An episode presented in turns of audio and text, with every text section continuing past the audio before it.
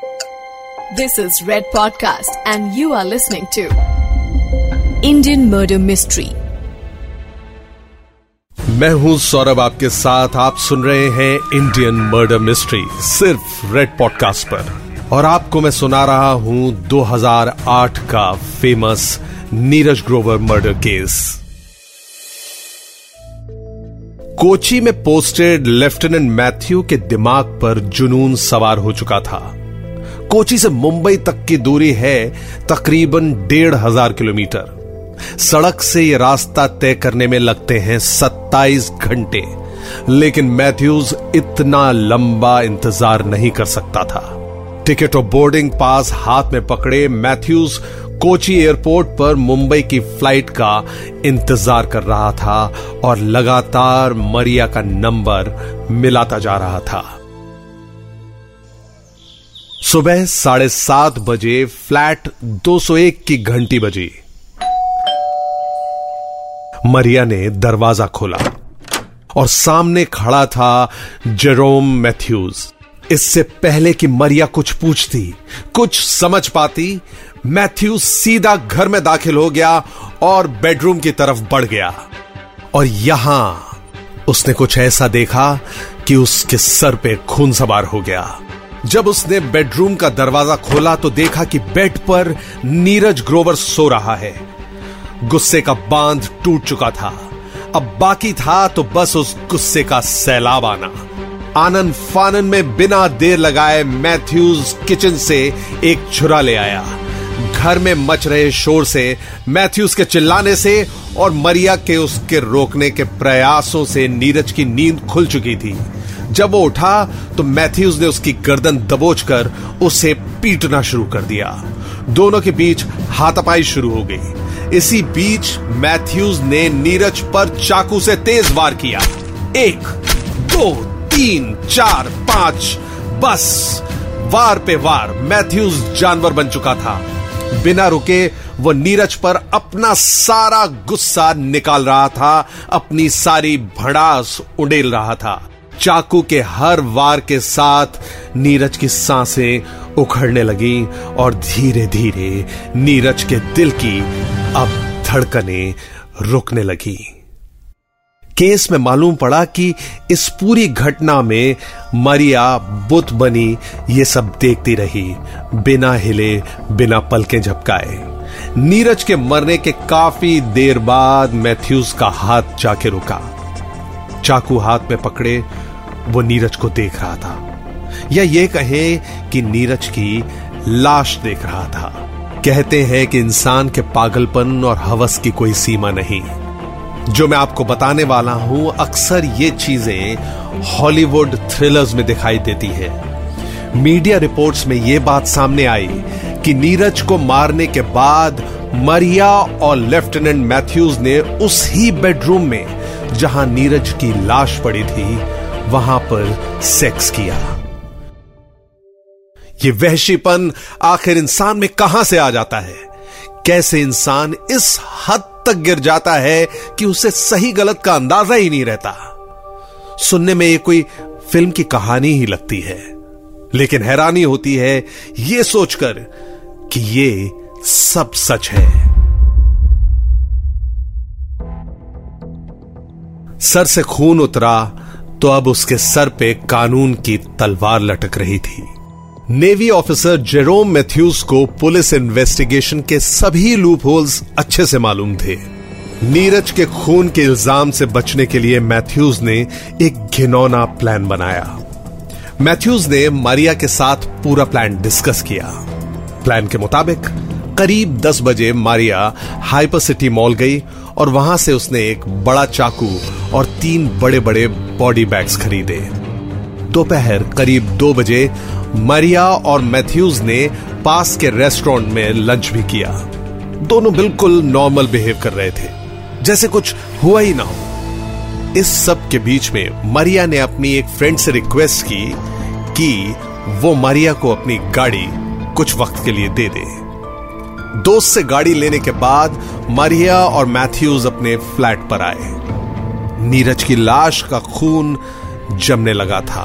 Body अकड़ने लगी थी और मैथ्यूज की टेंशन भी बढ़ने लगी थी, क्योंकि एक वक्त के बाद लाश में से बू आने लगती है। मरिया की घबराहट तब और बढ़ी, जबकि नीरज के मोबाइल पर नीरज के एक दोस्त का फ़ोन आया। जल्दबाजी में मरिया ने उसकी जीन्स में बज रहे मोबाइल फ़ोन को निकाला और पता नहीं क्यों रिसीव कर लिया। सामने से नीरज के दोस्त ने जब मरिया से नीरज के बारे में पूछा तो उसने बताया कि नीरज रात को उसके घर आया था, लेकिन अपना मोबाइल वहीं भूल गया। दोस्त को जब इस बात पर यकीन नहीं हुआ तो वो मरिया से और सवाल करने लगा। पूछताछ होते देख मरिया के पाँव ठंडे पड़ गए। सामने नीरज की लाश थी और फ़ोन पर नीरज का दोस्त उससे हर वो सवाल कर रहा था, जिसका जवाब मरिया सुसाईराज को जेल में सड़ने पर मजबूर कर सकता था। मरिया को कुछ समझ नहीं आ रहा था। हड़बड़ी में उसने पहले कॉल डिस्कनेक्ट किया और फिर मोबाइल स्विच ऑफ़ कर दिया। अब वो दोनों जानते थे कि नीरज की लाश ज़्यादा देर उनके फ्लैट पर नहीं रह सकती।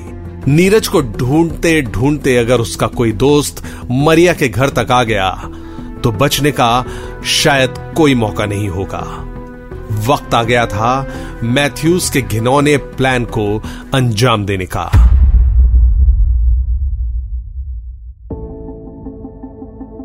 आप सभी सुनने वालों में से कुछ लोगों को आगे की कहानी जानकर शायद रात में सोना मुश्किल हो जाएगा। या ये कहें कि इंसानियत से आपका विश्वास खत्म हो जाएगा।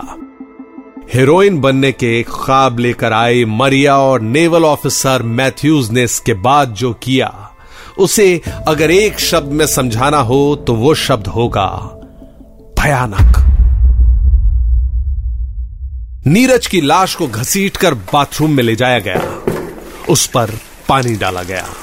और फिर तेज धार वाले चाकू से लाश को काटा जाने लगा। मॉल से खरीदे हुए चाकू से नीरज की बॉडी के छोटे से छोटे टुकड़े किए गए। खून से बाथरूम का फर्श, दीवारें सब लाल पड़ गई थीं। मरिया और मैथ्यूज के हाथ पाँव और चेहरे पर खून के छींटे पड़ रहे थे। बॉडी पार्ट्स को काटने का खौफनाक मंजर चलता रहा और करते करते नीरज की लाश के करीब 300 टुकड़े हो गए। नीरज की गलती सिर्फ़ इतनी थी कि उसने किसी की मदद करने के बारे में सोचा और एक छोटी सी गलत फहमी, या कहिए कि मरिया की लापरवाही ने नीरज की जान ले ली। लेकिन बेचारे नीरज को तो पछताने का मौका भी नहीं मिला। पाँच बजे के करीब बॉडी बैग्स में नीरज की लाश के टुकड़े भरे गए। शाम को तकरीबन साढ़े सात बजे मरिया और मैथ्यूज दोस्त से मांगी हुई गाड़ी में मुंबई के बाहर मनोर जंगल में पहुँचे। यहाँ उन्होंने नीरज की लाश के टुकड़ों को आग लगा दी।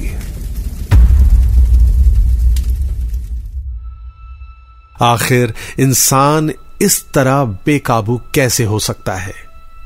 क्यों वो अपने जज्बात अपने काबू में नहीं रख पाता? मैथ्यूज के साथ भी ऐसा ही हुआ था। मैथ्यूज चाहता तो एक खुशहाल ज़िंदगी बिता सकता था, लेकिन उसके जज्बातों ने उसे क्रिमिनल बना डाला। इंसान होने की सबसे बड़ी पहचान है इंसान के जज्बात, उसके एहसास।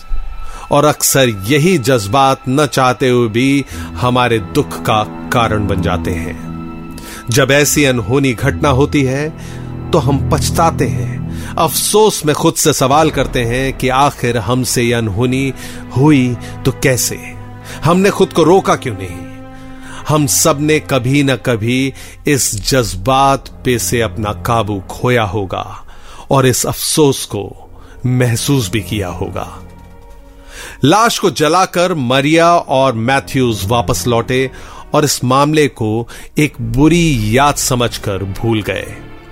बताया जाता है कि साढ़े नौ बजे के करीब जब मरिया और मैथ्यूज फ्लैट पर वापस लौटे तो यहाँ उन्होंने एक बार फिर सेक्स किया। किसी की जान लेने के बाद आखिर कैसे कोई भी इंसान इतना नॉर्मल रह पाता है? शायद उस दिन नीरज के साथ साथ मैथ्यूज और मरिया ने भी अपने अंदर की इंसानियत का कत्ल कर दिया था। उस रात साढ़े बारह बजे की फ़्लाइट से लेफ्टिनेंट मैथ्यूज वापस कोची चला गया। पुलिस के शक से बचने के लिए और नीरज के मोबाइल से छुटकारा पाने के लिए मरिया अगले दिन खुद पुलिस स्टेशन पहुँच गई। मरिया ने रिपोर्ट दर्ज करवाई और कहा कि नीरज दो दिन पहले उसके घर आया था और अपना मोबाइल फ़ोन भूल गया। उसके बाद दो दिन से नीरज गायब है और उसके दोस्तों को भी नहीं पता कि वो कहाँ है।